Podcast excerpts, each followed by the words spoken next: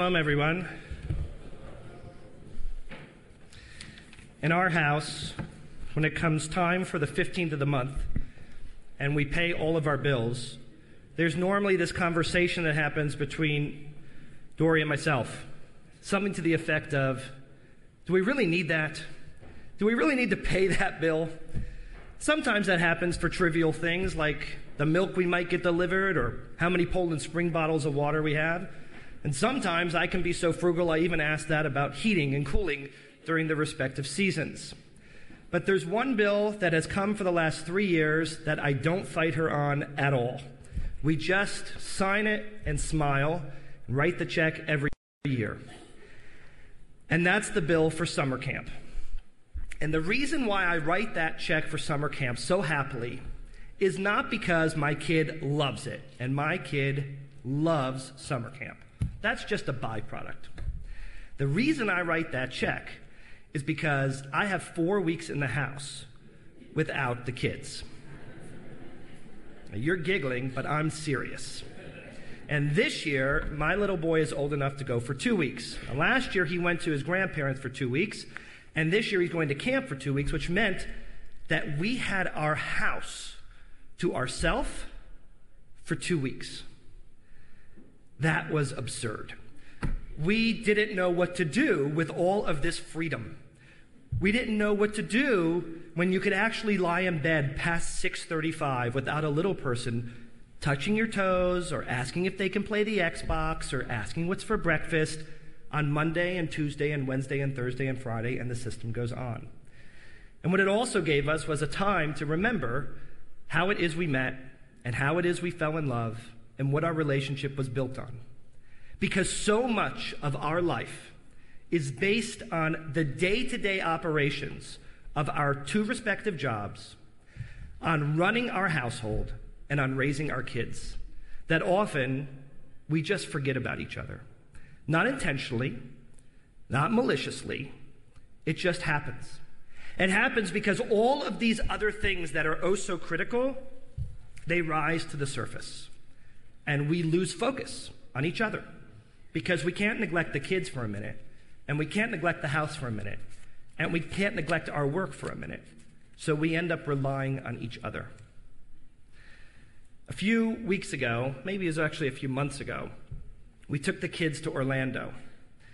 And my daughter is one of these ride buffs. She likes to go on any scary ride there is. And I drew the short, short straw and went with her on all of these rides because she couldn't go by herself. And in the course of four days, we rode twenty-six different roller coasters. So being the curious fellow that I am, I researched roller coasters and how roller coasters work. And the basic premise of a roller coaster is as follows. A roller coaster takes you with some kind of propulsion or drag, pulling up a very significant steep incline, and then inertia takes over. What does that mean? That means the weight of the roller coaster keeps you safe so that you don't fall out. But basically, when you drop and you spin and you turn, it's happening just on the weight of going upward and falling downward. Not necessarily on propulsion that happens throughout the ride. And a couple of times throughout the ride, the roller coaster actually comes to somewhat of a stop, and there's another jolt, a surge of electricity that gives the roller coaster more propulsion to go on its next loops or its next phase. But that's what gets it up those other hills. But otherwise, it's purely inertia. And to me, that reminded me the model for marriage. And I want to talk to you about a model for marriage too, that has more history than I do. The model for marriage actually comes from the Bible. And I want you to think of this paradigm that I've spent time thinking about over the last few weeks. The Torah starts off with the first creation of a human being, immediately followed by another creation of an opposite sex and their connection to each other. And the entire book of Genesis is a relational book.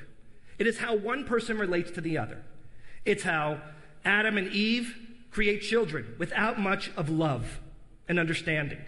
And then we skip forward to Abraham and Sarah and the issues they deal with in their marriage and being barren, Hagar's role coming in the middle of their love relationship. We deal with Isaac and Rebekah and love at first sight. We also deal with the dynamism of having two kids who are wildly different. Then we deal with Jacob and Rachel and Leah. And then we deal with Joseph as well. And when the book of Genesis comes to a close, we immediately begin the narrative of Moses. And what we notice happening is we focus from the individual relationship with God to the communal relationship with God. And there's one thing that is incredibly absent throughout all the book of Exodus, all the book of Leviticus, all of the book of Numbers, and all the book of Deuteronomy. And the thing that's missing is love. There are no relationships in the story of Exodus. There are no relationships in the story of Leviticus throughout the books. None in Numbers or Deuteronomy either. In a couple weeks, we're going to read the terrible story of Aaron's two sons, Nadav and Avihu, who brought a sacrifice to God that was a strange fire. And God didn't like it, and he zapped them, killed them instantly for bringing the strange fire to the sacrifice, to the altar. And we hear how Aaron is totally silent from the pain of losing his children. We hear Moses trying to rehabilitate him and offer him comfort. But Aaron's wife, not even mentioned. Moses was married, but we don't know anything about their relationship and the challenges and trials and tribulations that they shared. And what this tells us is that perhaps this is the paradigm that we're following also. Meaning, we don't talk about love and relationship again in all of the Bible until we get to the prophets, which is at a later time frame. And I've got some sad news for all of you. It's not as romantic as you think. The prophets actually contain many more relationships that were forbidden relationships than permitted relationships. Look at the hero King David. First, he has a relationship with someone named Abigail, who's happily married to a man named Nabal. Nabal translates to the word ignoramus. He says to Abigail, "Are you married?" She says, "Yeah." "What's your husband's name?" He says, "Nabal," which means ignoramus. She goes, "What do you think of your husband?" And she says, "Like his name he is." And then they get together. And then David falls in love with Bathsheba and takes Uriah, Bathsheba's legal husband, and puts him off to the front lines. And in the front lines, there he dies in battle. Why? So that Bathsheba can be his. Then we have the case of Manoah, who is a man, or the first man we're taught of in all of the Bible, who can't bear children. He's infertile. And we find out that a special angel came and visited his wife, and then she became impregnated. And most commentators believe that this was another person who committed a form of adultery and was the father of that child, and that child became Samson. And throughout the prophets, we see relationships that are blossoming, but not relationships that are celebrated. They're forbidden relationships. And this is a paradigm that I've been thinking about because of a conversation I was part of two weeks ago. I had the blessing of sitting down with nineteen other people who they all were called leaders in the Jewish world, and we were tasked for twenty-four hours, only breaking for a half an hour to eat and eight hours to sleep. We were tasked with thinking critically on the issue of love and marriage in Judaism. And there were people of all different backgrounds and stripes in this conversation. Congregational rabbis, marital therapists, journalists, and it was facilitated by Daniel Jones. Now, for those of you who don't know, Daniel Jones is the editor of the Modern Love section of the New York Times. Now, a lot of people love reading that every week. It just inspires them. They get infused, they get hope, and they love reading that section. Other people tell me it's the most depressing part of the entire paper for them because it reminds them of how far they are from these motions of ideal. Daniel was talking to us about some empirical evidence he had found in his research that he just wrote for his book. And what he has explained is, is that marriage starts off the first three years with incredible focus, intense, strong charge, both a connection romantically, lustfully, intellectually. And then what he explained empirically in his data was that either at the birth of your first child or at three years, whichever comes first, those feelings start to drop precipitously. And marriage becomes what I call a form of inertia. It reminds us a lot of that roller coaster. That roller coaster that gets us moving And then we wait for the inertia to take us to the next place and the superchargers that fall in to bring us up and down at other parts of the journey. But what was most fascinating to me in this conversation with Daniel and the others around the table is that the paradigm that we have in Judaism might be a paradigm for how relationships look but shouldn't be. Meaning, we focus intensely on relationships in the book of Genesis and ignore it for the following four books and don't pay attention to it. And then when our heart reawakens again, it's reawakening in relationships that shouldn't be. We're not refocusing on our own personal romances between those who we've committed to, but in other directions. Maybe this paradigm is reminding us of some of our reflex that we have as well. Not something we sanctify, not something that we stand behind, but something that happens in our world. But what Daniel pointed out that's worth all of us looking at is that the model that we thought that existed in relationships is not the paradigm anymore. And there are a few examples of that. And the first example I'll draw to your attention is from an article in the very paper that Daniel works for called the New York Times. It's from July of two thousand thirteen, just this past summer. And it's an article that was thirteen pages long and started off with the story of a student at the University of Pennsylvania. And the title is called The Hookup Nation. And it's all about a phenomenon that's happening in all types of universities, not just Penn, where boys and girls are not in committed relationships anymore. They just hook up romantically, one person with the next. They call up and get together, and that's their thing. And they don't date anymore. They don't go out to dinner. As a matter of fact, the very girl who was interviewed said she couldn't even stand to have coffee with the person she was connecting with intimately, but that she regularly called him and he her for their romantic interludes, that they couldn't stand to be with each other, and that this was a new standard. When I, well, I don't think I'm that old, when I was in high school, we all marveled at Abby and Joel. Abby and Joel were the couple that got together freshman year, and they stayed together all of high school. And every young boy and every young girl wanted to be like them. Committed in a relationship, monogamous with each other, focused in their commitment to each other, and they learned how to be in relationship. Abby and Joel went down different paths, and they married, got together with different people. But that was the paradigm in my generation, which isn't so different from this next generation, of what relationships look like. But Daniel used this example to tell us that relationships have changed dramatically in the Torah. And in the world that we live today, they have changed dramatically too. They're not the same. And one example is that example from the New York Times. The other example is that we see a growing phenomenon of people who can't stand to be with another person, but are dying to have children. So they're becoming single parents on their own. Now, when we understand the notion of single parenthood, normally that means that there is a relationship that's divorced or sometimes a deadbeat mother or father who aren't part of their child's upbringing and being reared. But this is a different phenomenon. These are people who are choosing to adopt or bring a child into the world without a second parent from the get-go, knowingly. And this is a new phenomenon.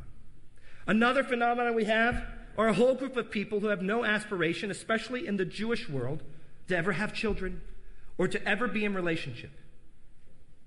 And what we talked about in great detail was that if we are going to be a dynamic religion, a religion that continues to contort to the different needs and desires and realities that are part of the Jewish world, then we better become accustomed to what these things are about, to what's really going on in our community, and how we start to address it and change it. What Daniel explained was that it's true. The divorce rate has gone down just a little bit in the United States over the last decade. But what we attribute that to is actually two factors that might make sense. One, people are getting married later and a little bit more secure in the choices that they make in partner. And secondly, it has become the standard that people live together before they're married. I marry on the average twenty-five to thirty people a year. And when I meet with each of those couples, which I do a minimum of four times, I do just a statistical data intake on them. Where do they meet? Where are they from? Where do they go to school? What's their address? How do I get a hold of them? In the seven years I've been a rabbi here, And you do the math on twenty-five to thirty weddings a year. One couple had separate addresses. One. So what Daniel says is one of the reasons why the divorce rate has gone down is because people are learning to live with each other or not to live with each other before they commit to marriage. And furthermore, he says that many people are just living together without the commitment of marriage because they see no benefit whatsoever in putting a ring on each other's finger. He told me one other statistic that was absolutely fascinating to me. Perhaps it doesn't have so much to do with the model and paradigm of the Torah, but worth us thinking about. He said that of the fifty percent of marriages that don't work, most of them don't work in the first ten years. And those that don't work in the first five years, eighty-five percent of them, they attribute to a result of not communicating about finances. That financial incongruencies, financial communication issues, are the number one leader in the first five marriages, first five years of marriage, the marriages that fail. So why am I sharing all of this with you? What's the purpose of the rabbi on Parshat Tzav talking about sacrifice, talking to you about paradigms for marriage from the Torah, and how the Torah fails us in giving us a model of a roller coaster that gives us a surge on takeoff and inertia takes us through the rest? What's the purpose of talking about it with you? And the purpose to me is really quite clear. The purpose is, as a synagogue, we have to do more than just think about issues. We have to be active. We have to be a part of addressing these issues. And what I've grown to see in the seven years I've been your rabbi is that this synagogue really embraces traditional married couples. We do. But as a result, where we have changed is that many of your children and some of your grandchildren don't fit that paradigm anymore. And that if we want to be a synagogue for tomorrow, if we want to be a synagogue that tells all Jews of different backgrounds and stripes that we are a place for them, then we need to be part of thinking critically of these different models and paradigms, even if they seem foreign to us, even if they don't fit perfectly to us. There are people in this shul that keep kosher. There are people in this shul that don't. There are people in the shul that drive on Shabbat and people in the synagogue that walk. There are people in this synagogue that go shopping on Saturday afternoon and those that make it as a family day. But all of those people are welcome. All of them. And this needs to be a synagogue that welcomes people of all backgrounds and all stripes. So what I present to all of you are a twofold initiative that I hope that we undertake within the next, next six to twelve months in our congregation. One is we want to overhaul our process for premarital counseling for couples that come in to meet us. Currently, we spend a whole lot of time with these young couples, and some of them not so young, talking about the choreography of the wedding day. We talk about so many things to prepare for walking down the aisle and putting the ring on the finger and circling the bride and circling the groom, and we learn together and we learn with each other. But we don't do nearly enough preparation for the husband and the wife to be, or the couple to be, of whatever gender they might be from, and preparing them for what married life looks like, and not just the wedding day. And we have a responsibility to do that. For the first years of my rabbinate, I felt ill-equipped. Who am I? A young pisher. I'm going to go tell people how they should be married. Well, I got news for you. I'm just as ill-equipped today. I struggle with things in my marriage no more and no less than all of you. But we have a responsibility. And that's why I'm presenting an idea that will include seven classes with all of our future couples that get married in our temple, including meeting with a financial advisor, including meeting with a marital therapist to help these couples work on communication issues, issues and conflict resolution, as well as the details that are necessary for the choreography and preparation for the wedding day and creating a Jewish life together. Because if we want to see this relationship continue to grow, and we want to give them all the tools that will be necessary, so that the moments when inertia runs out, they have their own fuel source to recharge it again, we can't sit idly by. And it will include follow-up meetings after the wedding, six to twelve months later. The second initiative that I think we want to do at our synagogue is one based on inclusivity. What I learned in those twenty-four hours with Daniel and my colleagues from across the globe is that the paradigm that might exist at Temple Emmanuel And the paradigm that I might have grown up and been comfortable in is not the same paradigm for Jews all over the world. And all you have to do is go ten miles away across the bridge, and you'll see a radically different paradigm for relationship. And we need to be understanding, educated, and tolerant for what that looks like. And we can't only think that we are cutting edge because we might embrace someone of the same sex who comes to our congregation. We have to embrace a single parent. We have to embrace those who join our community without aspiration of having children. And we have to embrace those that are single and have no aspiration to find their partner or mate. These are all Jews in our community. They are different than we might be, but they are welcome just the same.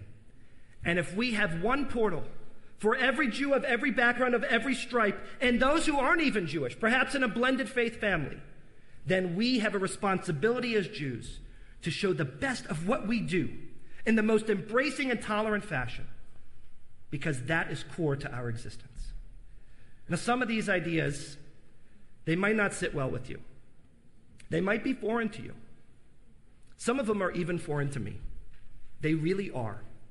And it's hard, as the captain of the ship, so to speak, to encourage us to follow a path that I don't wholeheartedly understand or even endorse at times.